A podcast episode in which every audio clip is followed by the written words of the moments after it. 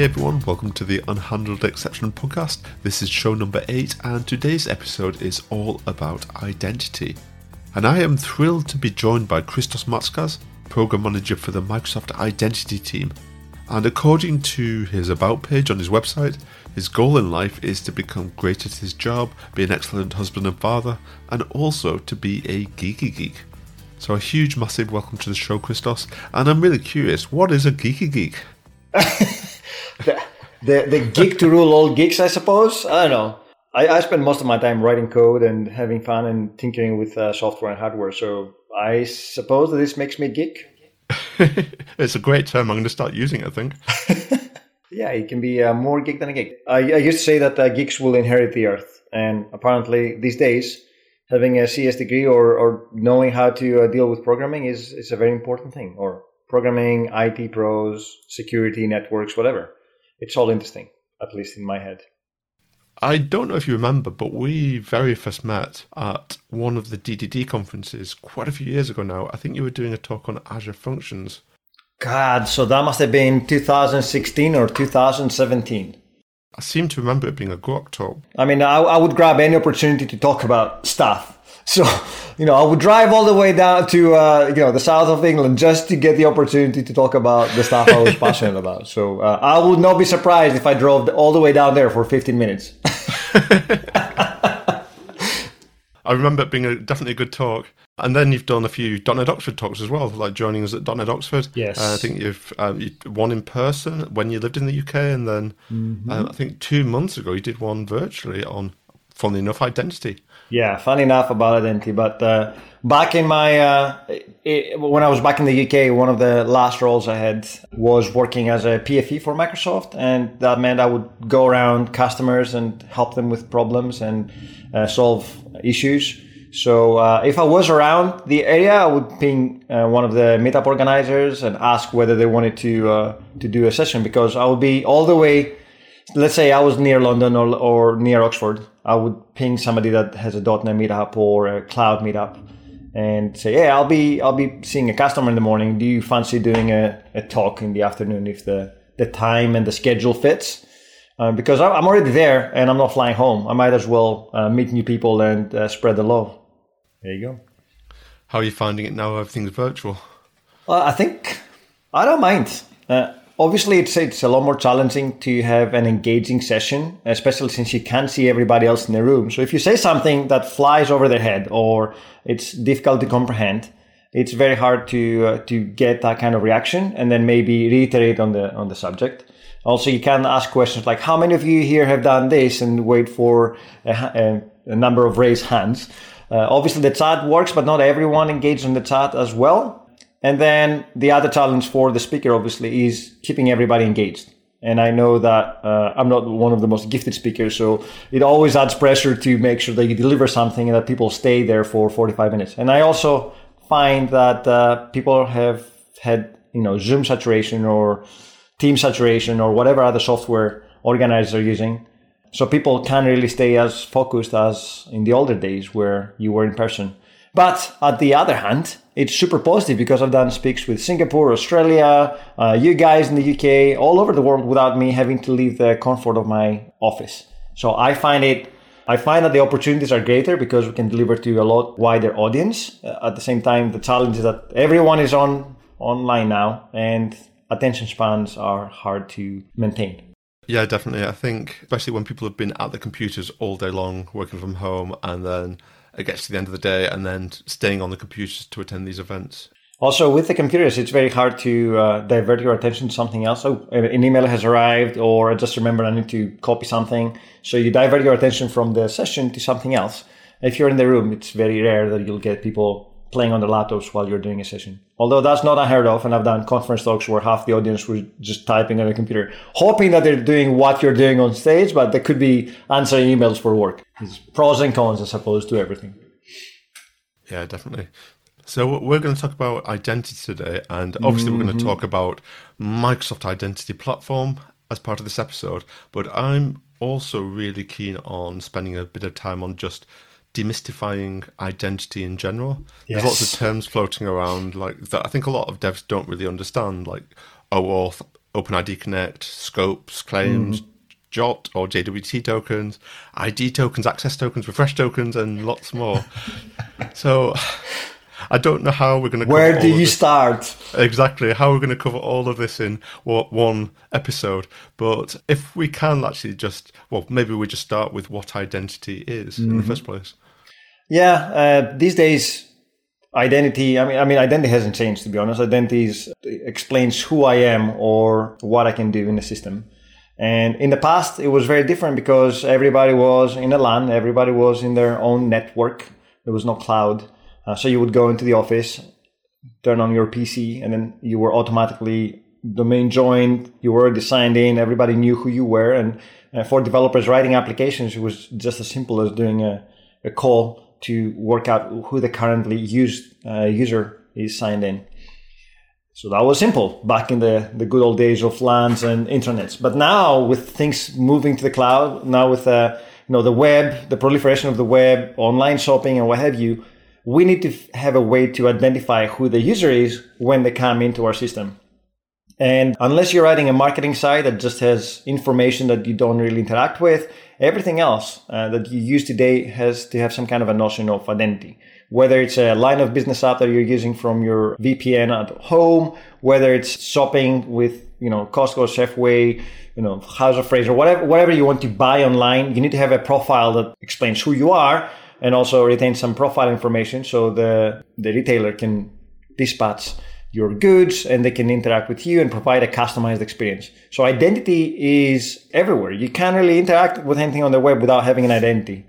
And that's that's that's where we start. We need to find a way to validate that you are who you say you are, like a driver's license when you're presented you need to present some identity in physical form. Online, obviously there's there's a much bigger challenge because you need to have a way to prove who you say you are. And the only way to do that is for both parties, the me, the user, and you, the owner of the software, whatever it is, need to have a common kind of a source of information that is the, the actual truth. With uh, physical identities, uh, you trust the, the government to issue a passport. You use that passport, and both parties accept that the government is right in this instance with online, uh, we use identity providers that we trust, and we hope that they, uh, you know, they provide the right information, whether that's Microsoft or some other vendor. The, the assumption there is that because we're both using the same system, I trust that you are you say you are, and off we go. So that's the that's the new format of online identities. We have a common backend system that verifies to both parties that I am who you say you are, and you are the site I'm supposed to be using, and we take it from there. I, I guess you've also got the not just you are who you say you are, but once we've verified that, what is that person allowed to do? Correct. Authentication and authorization. So, uh, authentication is where I prove that I am who I say I am, and then based on that information, can define what I can do in your system. Usually, that's down to the identity provider or the, the person that manages the identity system to provide the right permissions to me. So if I am a user buying something from Costco, then the only thing I can do is buy stuff and edit my profile. But if I log in as an admin, then I might also have access. So if my if I am a Costco user, but also a Costco admin, I might have a different way to sign in in order to be able to uh, edit settings inside the system. So uh, that that is all dependent on how you configure your authorization within your app, and there are different ways to do that. Yeah, I guess you, where you mentioned about identity provider as well. Mm-hmm. Uh, I think this was something in, in, our notes we were going to cover a bit later on, but that probably leads nicely on to the concept of I know back in the olden days you'd store username and password. Oh, in your own database and you just do it all yourself, DIY. But then, like nowadays, that's not recommended. I don't think, is it? I mean, there's nothing wrong in using a super secure system to store that information. Unfortunately, the, the challenge there is knowing what you're doing. There's a whole lot of RFCs and um, documentation and libraries that you need to be aware of in order to be able to implement a super robust system. And since it's so complicated, most of the developers that try to roll their own authentication system, I'm, I'm one of them, um, screwed up some way. Uh, and it's not just a simple, hey, I'm going to store a username and a password. It's also all the things that come around that identity and how you manage it. Things like multi-factor authentication, things like conditional access, things like how do I protect my website from brute force attacks? How do I protect my website from DDoS? How do I protect my website from rainbow attacks against my database if that ever gets hacked? So as a developer, you don't only have to think about just a simple UI of username and password. It's password resets. It's, you know, how do I edit my profile? And it creates a whole heap of work. If you ever had to do it yourself, you'll know that it is super involved. You need a number of services like email and SMS. You need a way to validate that nobody has actually hacked that uh, URL that you sent to an email to uh, try to obtain access to another profile. So uh, it starts very simple and then it becomes very, very complex. Incremental back off. So, you know, people don't really try to brute force passwords because they, they went into Troy Hunt's database and found all these emails that they can export, right?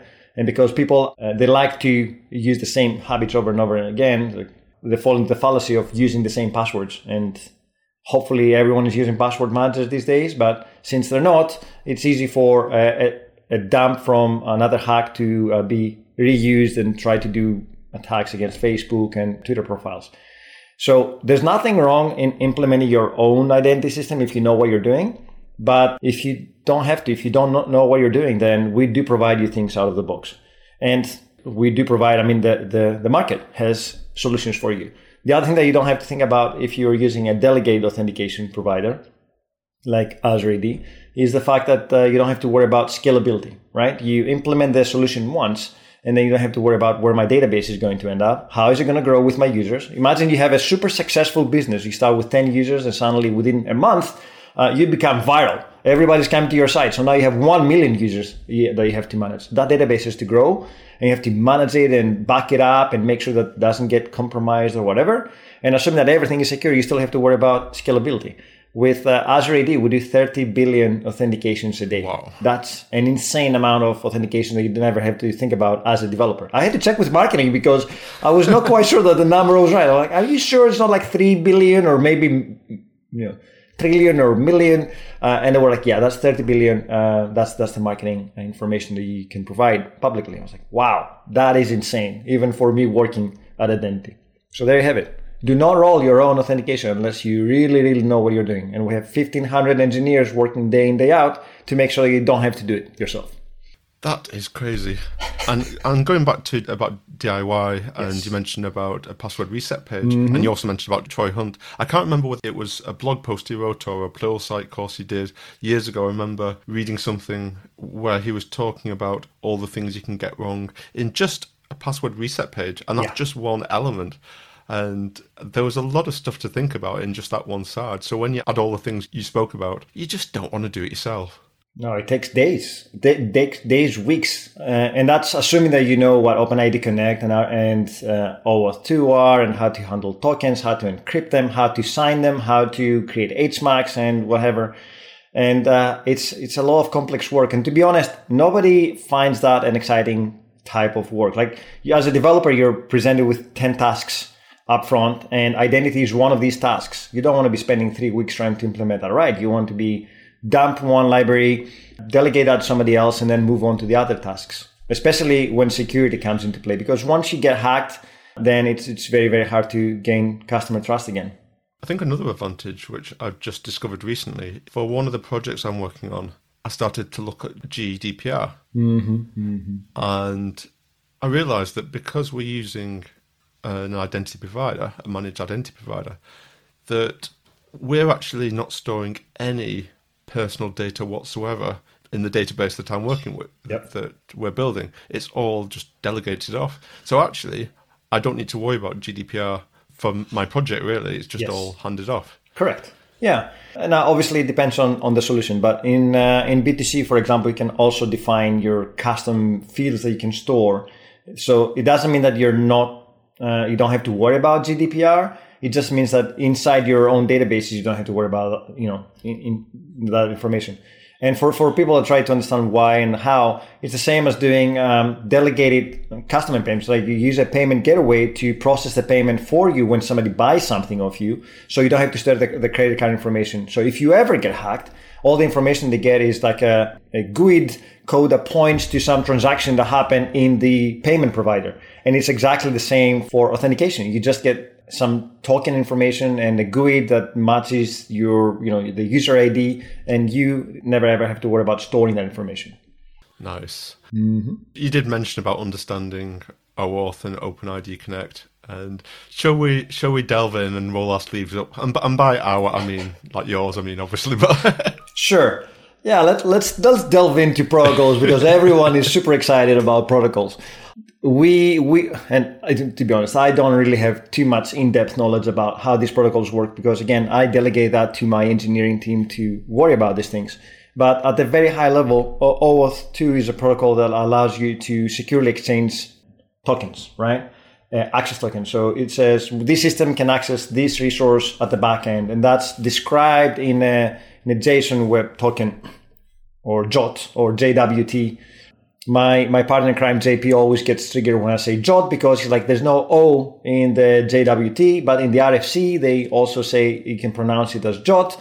So uh, if I want to trigger him any point at any point, I just throw that word. So JWT tokens. Um, so OAuth 2 defines the, the protocols or the, the sequence of exchanges between the identity provider and two systems or multiple systems that need to exchange tokens. So uh, I know that if I have a front end single page application that needs to access an API, then I, I can pass an access token and both parties know what that is. And then uh, at the back of that, if that API needs to access other resources, then we, we may need to acquire on behalf of the user another token and then do those calls. So there's a whole flow of uh, OAuth 2. The problem with OAuth 2 was that it had no way to validate the user. It could also only say what you can do with the system. It couldn't say who you were. So OpenID Connect is an extension of OAuth 2, which built on top of OAuth 2, is the next iteration, and allows us to acquire ID tokens. And ID tokens are what developers are looking at when they try to validate who you are. So every application at the very minimum will have an ID token. So uh, the user signs in, the identity provider spits out an, an OpenID Connect token. You get that token, and now I know who you are, and you know who I am, and you can look at that token and do the necessary. Next is via OAuth 2. Obviously, we also may acquire. That's not necessary. If it's just a static website that doesn't do anything else, that's fine. But if you need to access other resources, now you need to go and get your access tokens. So uh, you go and grab your access token via OAuth 2, and then that access token uh, has uh, some information like what the audience will be, what the other API or endpoints need to to be that I need to speak to, and what my permissions are. And based on that, you, you as a developer have to pass the access token downstream to whatever API. Somebody said upstream. I don't know why. It's downstream, upstream, both the same, right? You pass that token to somebody else, and then that somebody else is responsible for verifying the token, validating that it's for the right audience and other information like has it expired? Uh, is it still valid? Can I use it? And then based on that, you can, um, you can again do the necessary. That's probably an API or some other resource. So there you have it. Uh, OAuth is the uh, protocol responsible for acquiring and managing and passing uh, access tokens. OpenID Connect provides a way for you to understand what ID tokens are. So I hope that explains it. I think it was actually me that mentioned about the upstream versus downstream. Were you there? Now I know. Like I remember somebody mentioned that when I was doing a, a .NET Core demo at some point, which actually has a you know. Um, there's an API uh, call that says enable downstream API calls, and you're like, but it should be upstream. I was like, I don't, it doesn't matter. It's another API that you need to call. Well, I was curious, and I actually put a Twitter poll out mm-hmm. just to see oh, what people, what people, not about that thing in particular, but okay. about what people referred to as upstream and what people referred to as downstream. Mm-hmm. And it was 50 50, and lots of people were saying it's upstream for this reason and yes. downstream for this reason. Okay. And it was kind of like, so there's no correct answer, it doesn't sound. I'll definitely, I'll include a link to that tweet in the show notes. But it was quite an interesting thread, and lots of people voted and replied um, with different reasons. It was really interesting. Okay. So, um, what are the chances, though? It was two months ago at .NET Oxford when you did the identity talk. It was, yes. When I was demoing that, and you were like, "No, it should be called upstream." Like, fine, I can go back to the product team and ask them why they decided that.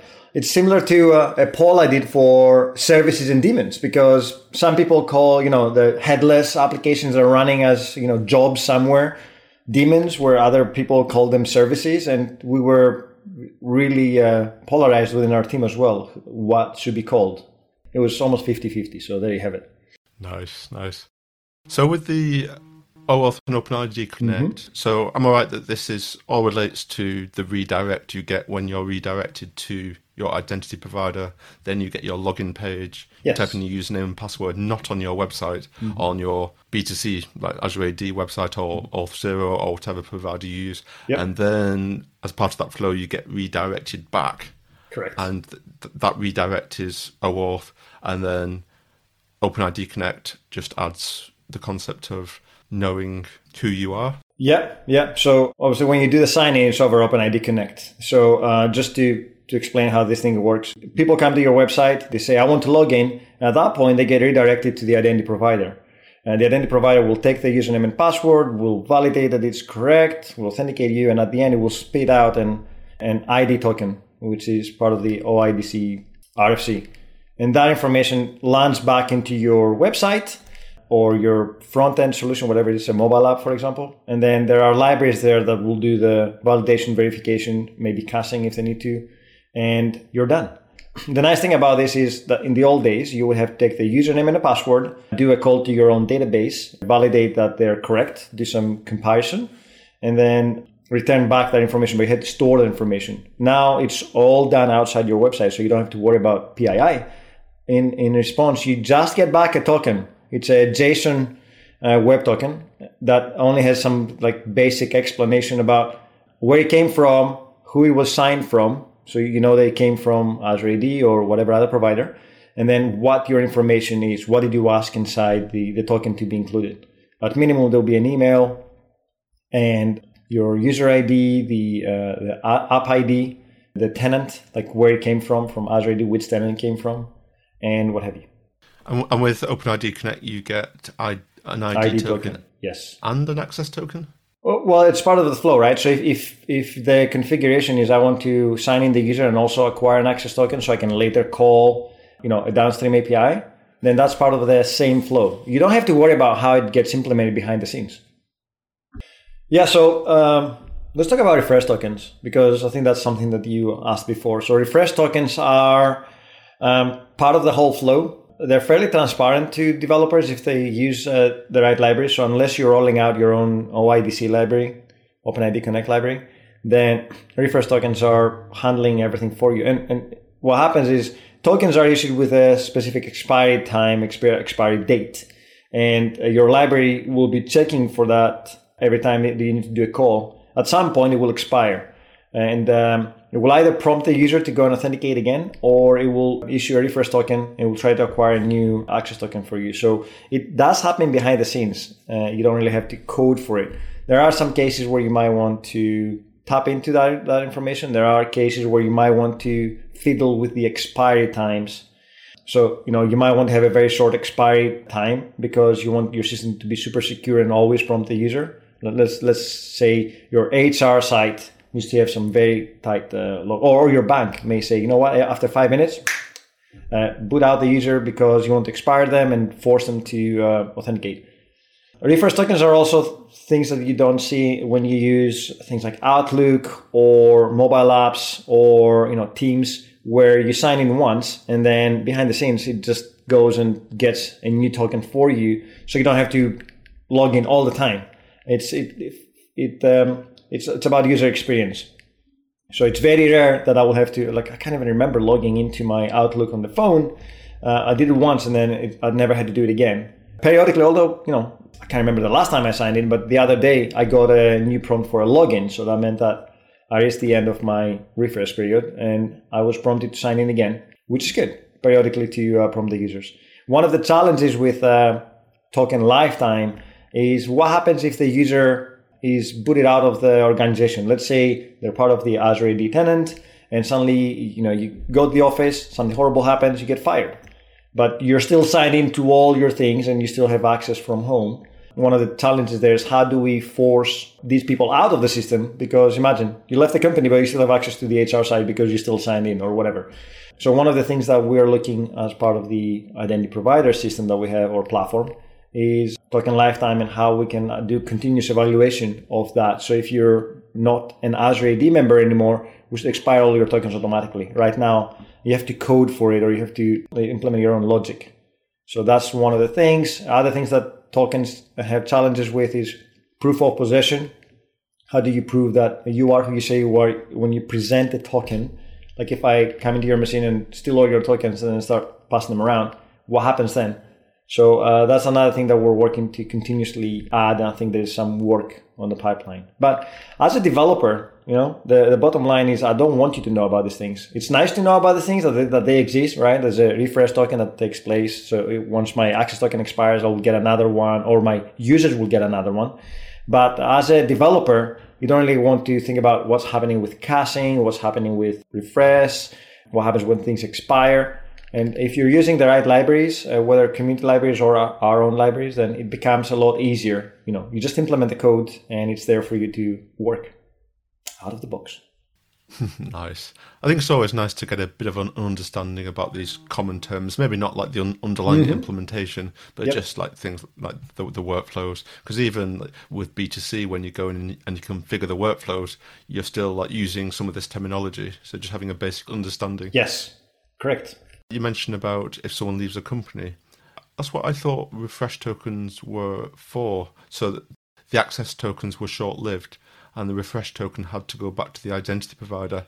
They are, but the minimum is like an hour. So it's not for uh, for days and days, although you can configure and change the lifetime. But even within that hour, and then I have one more hour to access all the systems I want. So uh, that that's a challenge, like that hour window. How do we uh, deal with that? I see, I see. Cool. So it, this actually didn't take as long as I thought to cover all these. I think we've covered like most of these topics. Shall we jump into Microsoft Identity Platform then? Sure. Yeah.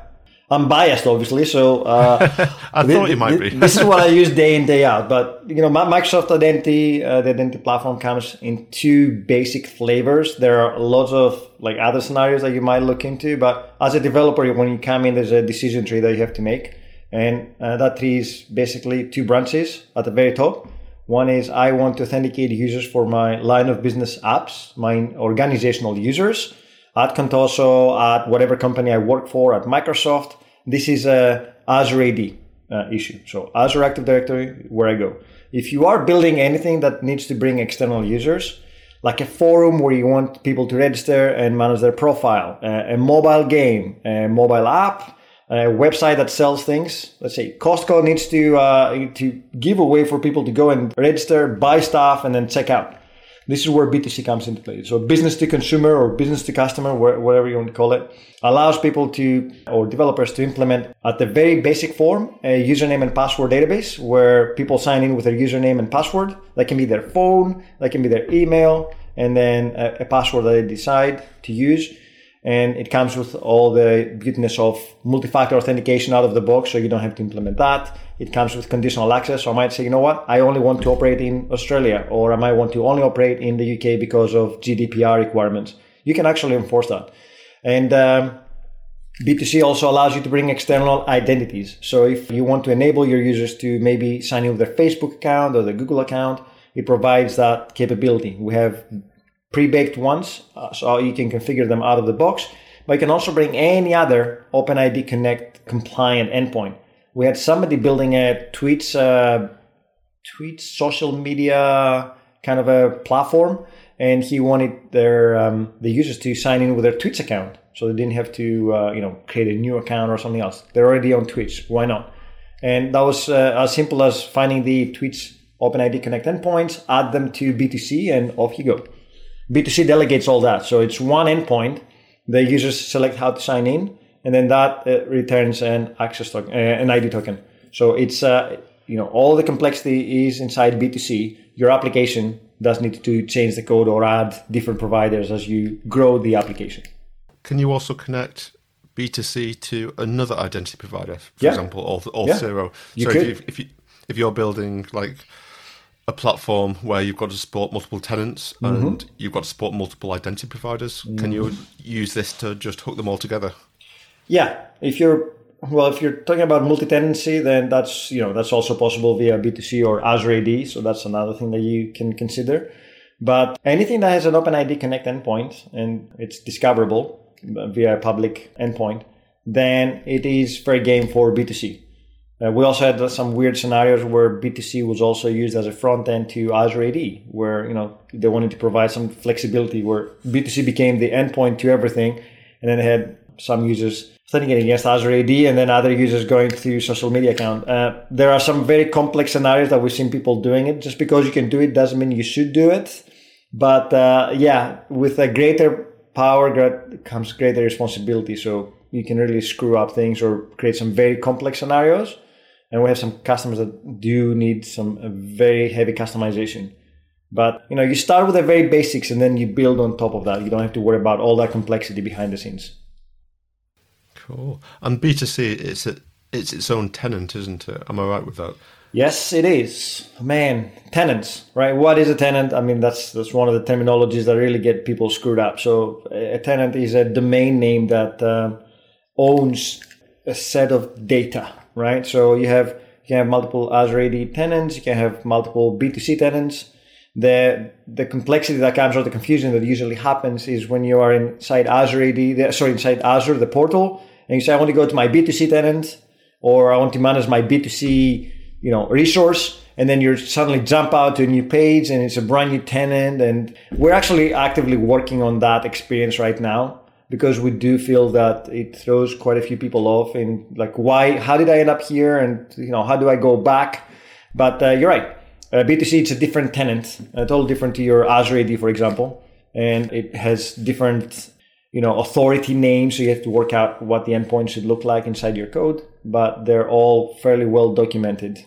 But I agree that uh, that kind of tenancy terminology is something that is very idiomatic to identity providers and uh, tends to throw people off. So I apologize to everyone listening to the podcast about how we screwed up tenancy and stuff, but we're working actively to take your feedback and simplify things. Yeah, I think that was one thing that did initially confuse me when I started using B2C. Like, mm-hmm. As you say, it's like, why am I suddenly in another portal? How do I get back? But then once I understood it and started thinking about it as just a separate login, it's a separate database, as in the B2C is just a database of users. Mm-hmm. And in, in, my Azure subscription, it's not a service like a web app or a VM. It's slightly different. I think initially I was trying to think about it as something I can spin up like you would spin up a VM or Key Vault or something. And but it's not the same, is it? It's not. Uh, although there is a lot of internal debate, and uh, many customers have said like, why can I not spin up a B2C using ARM or Terraform or whatever?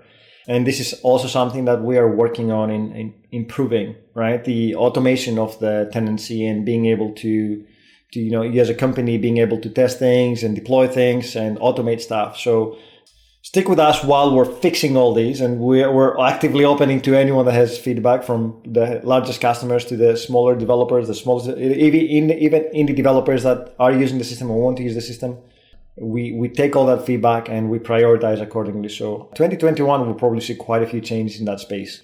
There's a collective effort across multiple divisions in Microsoft to improve the identity experience even more. Nice. I know one thing you've mentioned. I think you spoke about it when you spoke at .NET Oxford was moving on to libraries now, I know we've got the old ADAL library, then MSAL, uh, but there's a new, like talking about improving things, there's a new, is it Microsoft Identity Web library, which yeah, that is uh, right. makes things that's right. makes things super simple. One liners apparently, I believe.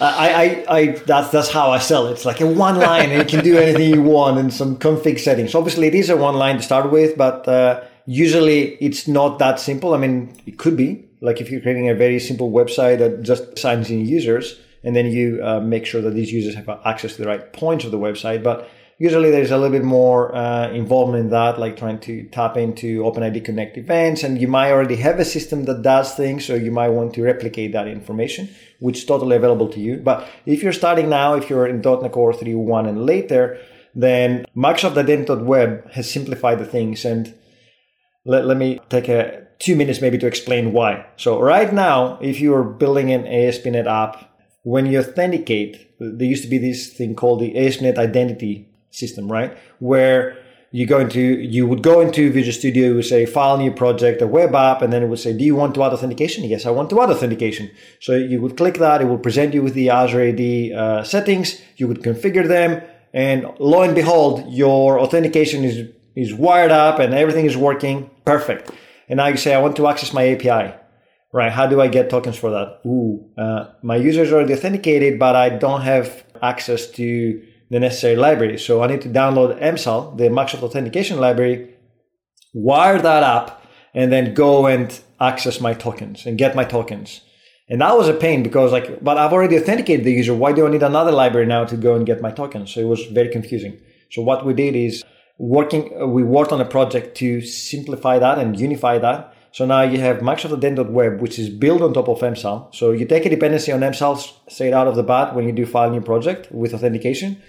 Uh, or do .NET CLI, uh, .NET New, DASDAS, uh, Auth, whatever. And the whole point there is that once you authenticate, you authenticate against Azure AD, but you now can also acquire tokens for accessing APIs. You don't have to download another library. We do, we do all the, the middleware configuration for you up front. Uh, and that frees you up from having to worry about how do I implement my token management, my token caching, my token acquisition, incremental consent, and what have you. So yes, it, it is a one liner to do all that and maybe two or three lines of code to do everything else. But it's way more, more simplified than the older story that we had. And it definitely has improved the, uh, like hidden away all the complexities behind the implementation details. So I love that effort and hopefully we'll see this coming into the other languages like Node and JavaScript and, and Java everybody that we show that to are get super excited. Uh, they, they they want to see that and go and implement that. Uh, so you know, if you have feedback, like if you say I would I would love to see that in Python or Go or Ruby uh, for my solution, then let us know because this is what we're here for. But it's been a fantastic step to disambiguating the complexities of identity within the .NET space. Does that also include if you're doing server to server authentication as well? Yes, Sorry, Microsoft Identity Web is only for ASP.NET uh, solutions. For anything else, you have to use MSAL. So if you have a service, technically there's no user interaction there, so you can't really use Microsoft Identity.web because it is .web. But downloading MSAL and it's literally you know six or seven lines of code to create a confidential client and then authenticate the local system. And then it can be like if it's a, it's a daemon or a service, then you can use a certificate so you don't have to have client secrets stored within your application. We want to eliminate the need for secrets, like we did for uh, Angular and single page apps, where we moved away from implicit flow that required a client ID and a client secret to using authorization flow with uh, PKCE. So now you uh, sign in, there's a key exchange that happens between your solution and the identity provider, and you don't have to worry about secrets. That's a fantastic step towards more secure apps. Does um, implicit flow have to go anyway with browsers stopping supporting third party cookies? Well, we encourage people to move to uh, PKCE uh, regardless, right? Although it does complicate things, but I would say uh, if you can move your application to to using PKCE, then that's the way to go. Uh, if you're using MSAL.js, which uh, was our uh, V1 that had implicit flow, the upgrade to V2 uh, is seamless. So you don't have to rewrite any code. It works out of the box. You just take away the client secret from your configuration and off you go. Super nice. yeah, I think it might have changed now, but um, when we're doing quite a bit of server to server stuff, we're using B2C for the actual main user login. Mm-hmm. But then for the server to server, we're just using Azure AD. Right. And we've got some .NET services and some Node services. Mm-hmm. And for the Node services, I seem to remember having to go back to ADAL library because MSAL didn't support that. But I don't know whether that's changed now. That is changing. In fact, we have a public preview of uh, Node.js MSAL. So if you're building Node apps today, uh, we do provide you with the ability to build Electron apps or Node apps uh, using MSAL. And again, that that consistency of libraries across the the whole ecosystem means that you know the code that you write uh, can remain like the the patterns that I have for writing the code between .NET and Node can be very very consistent, right? And th- that is fantastic for audience. Uh, so uh, you know Node should be coming out of uh, public preview soon, but you can use it today. You can provide feedback. It's on GitHub. So if you search for MSAL.js Node, uh, the repo that you land on has the announcement at the top. There is a Node version with samples and code and documentation. So it's fully there. One of the things that, uh, like you mentioned, you're using Azure AD behind the scenes for services. Are these services running on Azure? Yes, yes. Uh, well, um, and Kubernetes within Azure. Within Azure. Well, some some of them are, some of them aren't. But yeah, we're basically registering app registrations, and Mm-hmm. Uh, which is probably something we should talk about. And then yeah, so we're registering both the client and the server um, as separate app registrations, then Yeah. setting up the the roles, and just just using that to uh, Yeah. to speak to each other.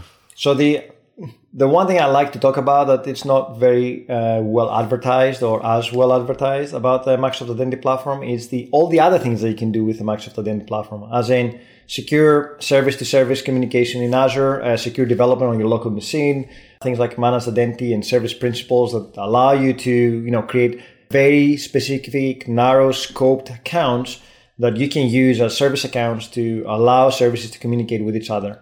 And in some cases, combining things like Key Vault also means that it eliminates the need to have secrets or keys or anything else stored within your application because it's all secured by uh, Microsoft Identity. And all you have to do as a developer is use the right libraries to go and pull those secrets from either your managed identity local system. Uh, if I need to speak to my SQL server, or if I need to go and grab a secret that I really need to use, like let's say an API to weather, uh, you do a call to an API that you know gives you weather information that's external to you you still need to have your key how do you store your key securely you store it in key vault and then you use managed identity to go and grab that key- that secret at real time and then pass it to whatever call you're making. So your your solution as a developer is uh, more secure. As a company you don't have to worry about passing those secrets around. You don't have them in source control. Those keys can be rotated by your IT admins without you as a developer having to worry what will happen. So it's a it's, it's a great solution, and also the DevOps story, which uh, you know we did a .NET Conf session this year for when we announced .NET 5. We're part of the the conference uh, sessions, and we love building the story. We had managed identity service principals with Terraform, with uh, ARM templates, with Key Vault. We had a, a managed identity running outside of Azure using Azure Arc. So you know if you join your device your PC right now or your server in Azure Arc, it, it looks and feels like an Azure VM. And that automatically gives it a managed identity, which you can use to run services without having any secrets. And that, that VM can live on AWS or your on-prem. But from an Azure perspective, from a Microsoft Identity perspective, it still feels like a domain joined device and you get all the goodness. So there are so many. I mean, we could probably do three days worth of uh, episodes here about all these amazing things they can do with the platform. But uh, the fact that you get them all for free as a developer, just using a couple of libraries or your own libraries, you don't have to use our libraries. Roll uh, as you like, or come as you are, as we say on our slide. So, how does the platform actually know that a service is who they say they are? Presumably, there's some kind of cryptography going on, which ensures that a request can only come from that single host machine. Yeah, there's uh, there's a way to set it up. So if you are talking about Azure Arc, there's an agent that you install on that machine. That agent is explicitly trusted by Azure AD to be what it's supposed to be, and then it has you know all the cryptography happening behind the scenes. So you run a simple script, uh, whether it's a Linux or a, or a Windows machine, and it allows it to attach to the domain, and then it provides you with you know similar capabilities like uh, public endpoints that you can hit to get information about the device, or sorry, that's a local endpoint that is a well-known endpoint, or a local endpoint that you can use to find information about your managed identity, and that is the implicit trust between the VM or the machine that you just attached to Azure Arc and Azure AD. Again, this happens behind the scenes without you having to worry about that. Azure Arc is the service that guarantees that security between the systems. You, as a developer, all you have to do is just leverage the local managed identity to uh, go and have fun and build secure systems. And then you can use, I think you mentioned before, Key Vault. So literally, your app can do a one-liner and Yeah. without any passwords or anything, and just get stuff from Key Vault and interact with Key Vault. Yeah, Really nice. I think there's a there's a very small caveat, which uh, although I think we fixed that one. I think for Azure Arc devices, which I think I'm going back into that, there was a little bit of code that had to be added because the process is not exactly the same. You have to, in effect, what happens behind the scenes is you do a call to a local file. That file doesn't exist the first time, so it throws an exception, and then it goes and creates that file with the the token for you. And then the second time that you do the call, it actually provides the information, and we demo that live. So that that logic, that loop had to be coded into the Azure SDKs. So if you say I want to use the Azure Identity library with Key Vault, then Azure Identity knew that you were running on Arc, and then you would say, you know, try to find a, a locally signed in user, and it will scan through the local accounts. It will say, oh, I found a managed identity here. Oh, that's a different managed identity. That's an ARC enabled Azure Identity. I'll do the, the necessary for you. It's hidden away, so you don't have to worry about the implementation. But in effect, Azure Identity will handle the authentication to the system, and then will pass the appropriate tokens to the call, whatever it's a Key Vault or a, or a SQL service or a storage account. It does that for you. It's a fantastic experience. If you've never done anything with mass identities. It's so liberating for both developers and organizations since all these keys, all these tokens are handled by the identity provider. Uh, for mass identities, we're all the keys automatically for you, so you never have to worry about expiration of keys or what happens. And it's all automatic. But if you want to have full control of the mass identity, because there are two flavors. One is the one that gets provisioned with your service. So if you have a web app or a key vault or something else, then you can enable the identity on that and then automatically that's system assigned identity. So the service creates an identity against Azure AD and then it, that identity gets assigned to the service. But if you delete the service, the identity dies with it, which can be a problem. Uh, because you might say, I want to use the same identity for my Azure Web Apps and my Azure Functions, so they can both call into my SQL Server. It needs to be super secure, like it only has very, very limited RBAC permissions. You can also have a user defined managed identity. And that, that in, in effect allows you to control the lifecycle of the service. So even if the service dies, your managed identity is a, it's an object inside Azure AD and you have full control over it. Even just dealing with Key Vault before, when not using managed identity and mm-hmm. having to deal with client IDs and client secrets, where do you store that? You're you're talking with Key Vault, which is designed to store secrets, but yep. then you've got you've got this other secret. How do you store that? So exactly, this just sounds amazing for just getting rid of that problem. Mm-hmm. I think uh, ASP.NET, if we're talking about ASP.NET, had had this uh, solution resolved even two three years ago. There was a key vault provider inside ASP.NET that would allow you to go and acquire keys for your key vault without really configuring it up front, but it worked differently. Now with uh, Mass Identity, it's all available to you both in ASP.NET, uh, so no, both but any any uh, library, any Azure SDK library that I can actually use it. So Node, Python, Go. I remember we have so many languages. Java. They they all support that flow. And if you enable RBAC on a Kubernetes cluster, do you get identities with that as well? Yep, you should look into that. and I think uh, you get uh, you get identities per cluster or per pod, so you can also have a lot more refined control about which pod is calling which service and with what permissions. I'm not big at Kubernetes, so I will upfront say that, but we had some fantastic people coming on our 425 stream to, to stream about Kubernetes with Microsoft Identity. And, you know, you can always catch up on YouTube if you want to find the details on that. We can put any links to sure. your shows as well in the show notes. Perfect. So we've spoken a lot about ASP.NET, mm. and you mentioned Electron, but that's web under the hood anyway. Even though that's a desktop app. What is True. the story for like normal desktop apps and mobile apps and things? Uh, again, MSAL is your uh, the way to go. In fact, any OpenID Connect library that you can use for the framework of your choice will work. So if you're building UWP or Xamarin apps or WPF, WCF, anything, in fact, can use these libraries, right? We do give you a way to securely authenticate and manage your tokens and do anything else you need with our libraries. So there's there's a very good story there. In fact, I've done quite a few demos using Xamarin with MSAL to authenticate against both Azure AD and get some graph data, uh, MS Graph data, or uh, using B2C to just simply register and authenticate users. So both an intranet and an extranet or public facing app. Say you did like a WPF app. Mm-hmm. What would that look like to the user? We've spoken about OpenID Connect, where you get redirected to a login page by the identity provider.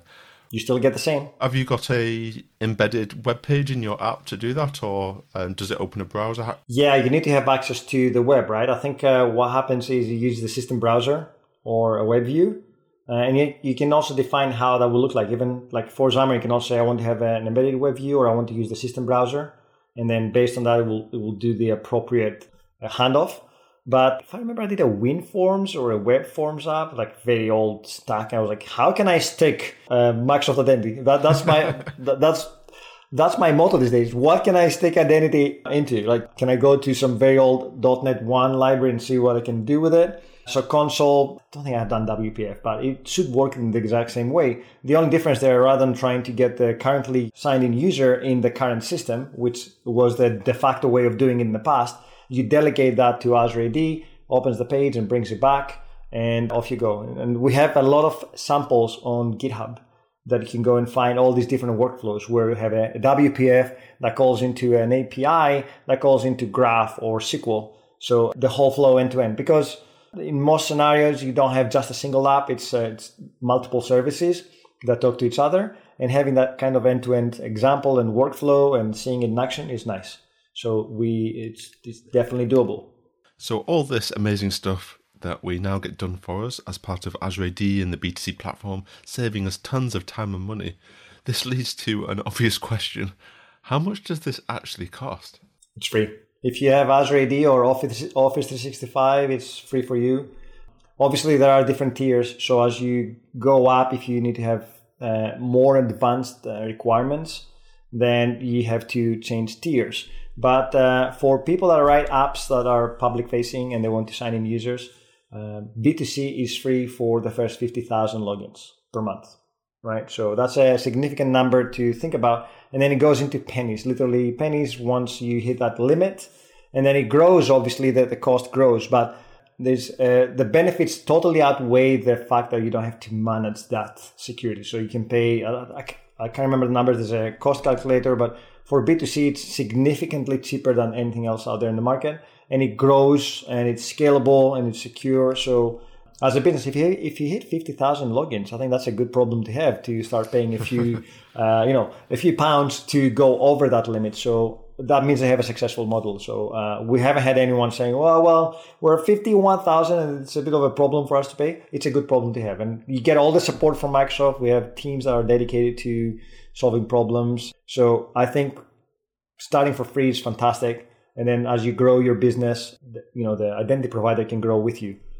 Yeah, and I think if you're going over that, and we're talking pennies anyway, then mm-hmm. true. I know, without mentioning names, another identity provider which is amazing at their free tier suddenly gets very expensive when you need anything over their free tier. Which yeah. and it sounds like that's just not the case with Azure AD and B2C, which is quite nice. It's it's surprising when people have some really expensive tiers like for Azure, they have like enterprise agreements or they have Office 365 for say 15,000 seats in their organization. And we walk in and they haven't realized that they had an Azure AD solution for free to them or a B2C available to them as part of their Azure subscription. And, you know, sometimes the looks that we get are just incredible. So uh, M365 or Azure subscriptions come with an Azure AD tenant behind the scenes. You have to manage those users somehow. So it's uh, always crazy to think about we actually have a solution and we haven't used it. Why not? So one of the things that you know developers should ask before they start implementing anything is, do we already have something out there that we can use out of the box? Very cool. Well, I think we've like covered like tons of different stuff now. So, is there anything else you wanted to mention before we, we move on to dev tips? Yes, I have a good dev tip. Hopefully, nobody else has used that, but I, I, we covered quite a few things, and again, we just scraped the surface. But if people want to get started uh, with Microsoft Identity, we have some really fantastic docs. We'll include the links on how to get in touch with us. We have we have Discord, we have Twitter, we have emails. Reach out to me if you have any questions. Me and my teammates will be more than happy to help you out. But uh, hopefully now you know why you shouldn't be implementing your own solution and uh, why you should hopefully choose Microsoft Identity for your next project.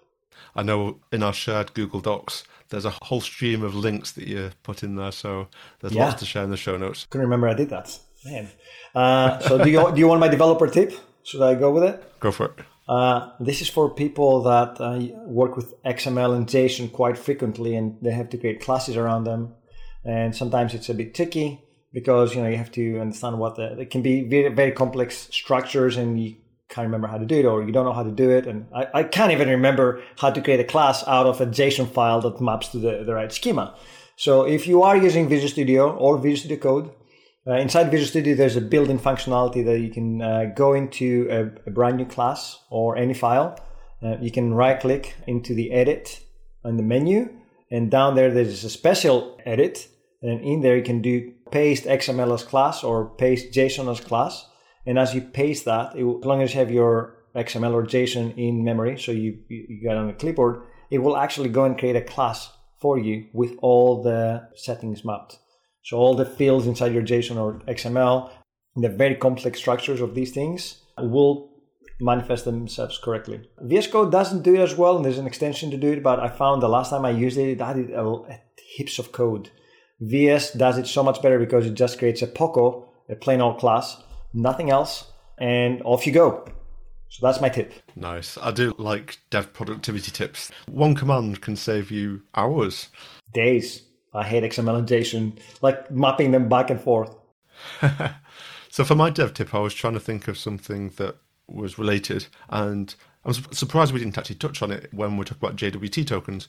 But there's a few. I don't think we did anyway. But there's there's a few different websites: JWT.io, JWT.ms, which is presumably the Microsoft one, and you can literally just paste in your access identity token and you can see all the claims. So, as mentioned earlier, the claims are key value pairs, like just metadata, and you can see all this listed in. You can see various other stuff about the token.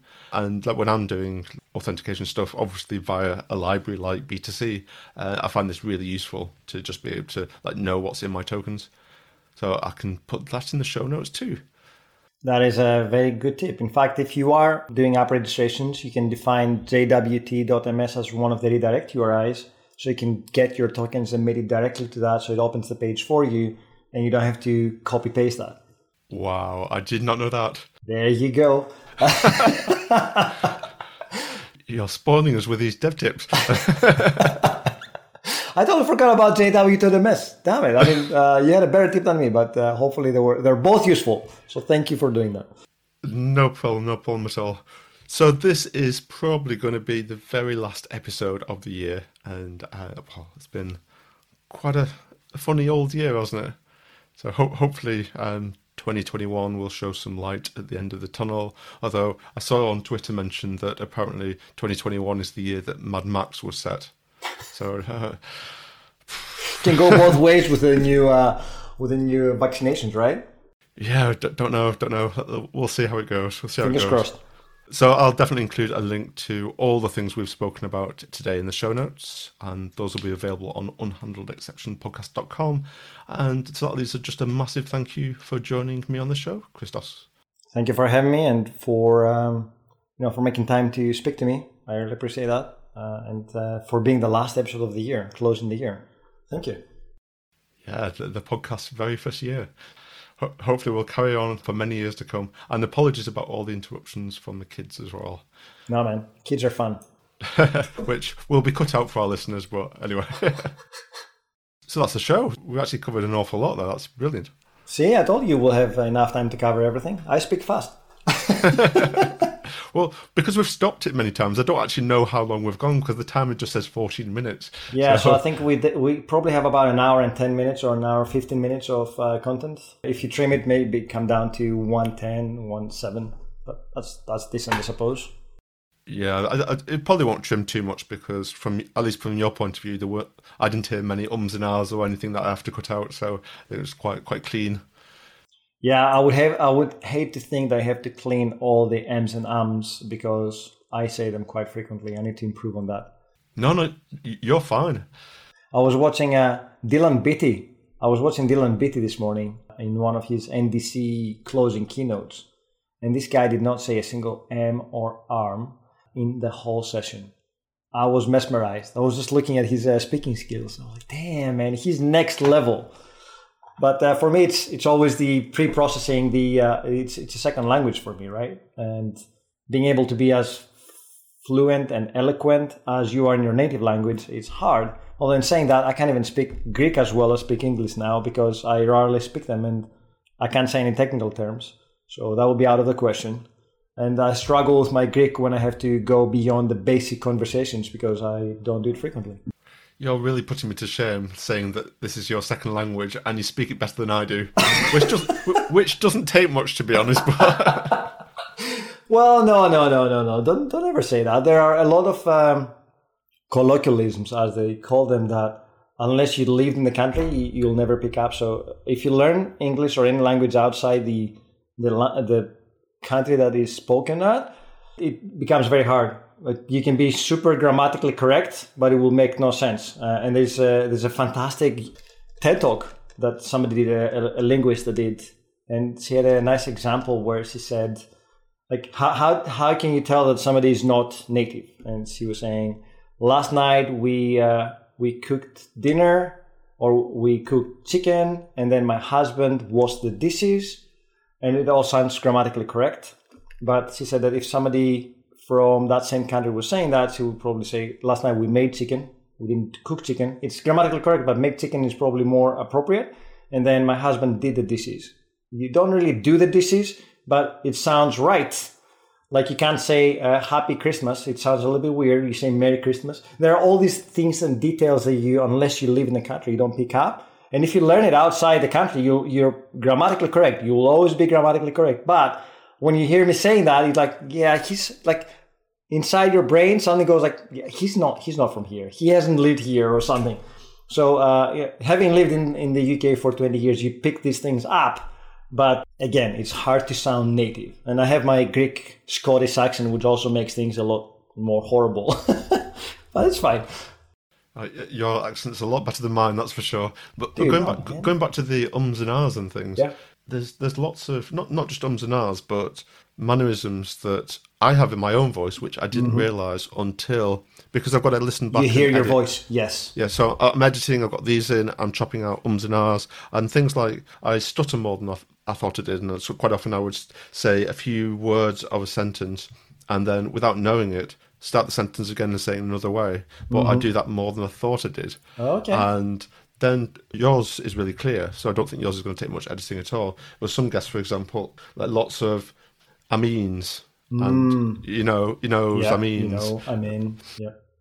I, I, I actually took lessons for public speaking when I was back in the UK. I had a coach, and one of the things he said is speaking slowly is key. Very successful speakers will speak very slowly because he said to me, imagine if you have 60 minutes and you, have, and you speak at, I don't know, 100 words per second or per minute.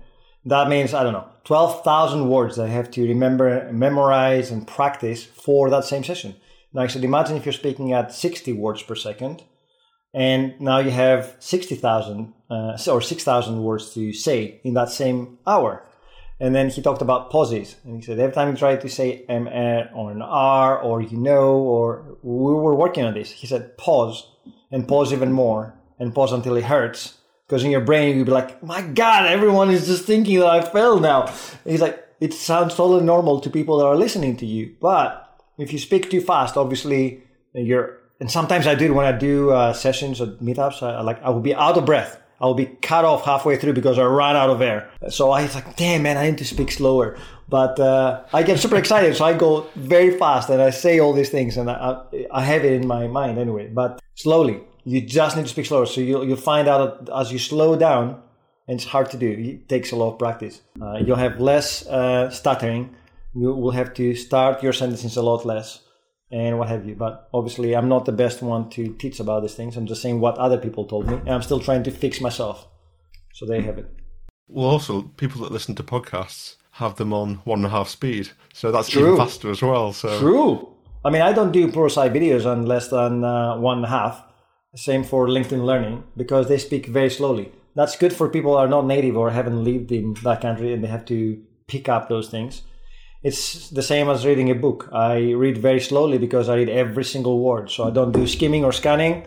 Whereas my daughters can, like she said to me, I finished the chapter. Like, how, how the hell did you finish the chapter? There was so many words in here.